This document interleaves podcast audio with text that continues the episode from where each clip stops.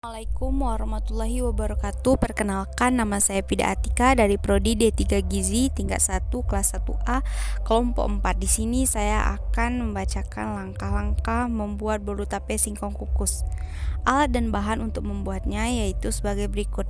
Alat-alatnya yaitu baskom, kain lap, kompor, panci kukus, penyaring, piring, pisau, sendok dan garpu, serta cetakan bolu.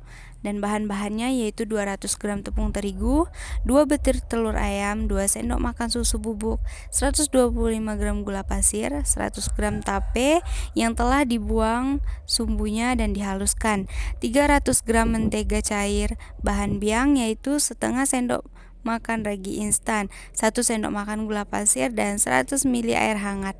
Langkah-langkah untuk membuatnya yaitu campur bahan biang, aduk, diamkan selama 7 hingga 10 menit hingga berbuih, yaitu tanda ragi masih aktif.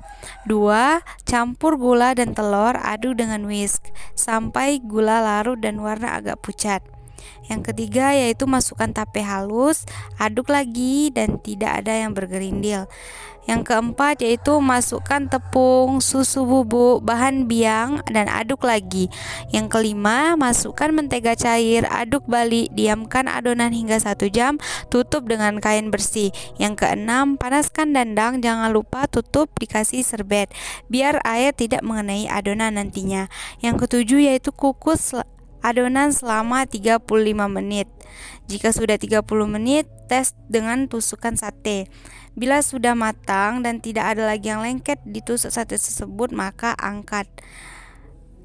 Lihat bolu mengembang dengan sempurna dan potong bila sudah dingin. Berikut saya bacakan yaitu manfaat singkong bagi kesehatan dan cara mengelolanya. Selain nasi, singkong merupakan bahan makanan pokok yang banyak dikonsumsi oleh masyarakat Indonesia. Selain enak, ternyata ada beberapa manfaat singkong bagi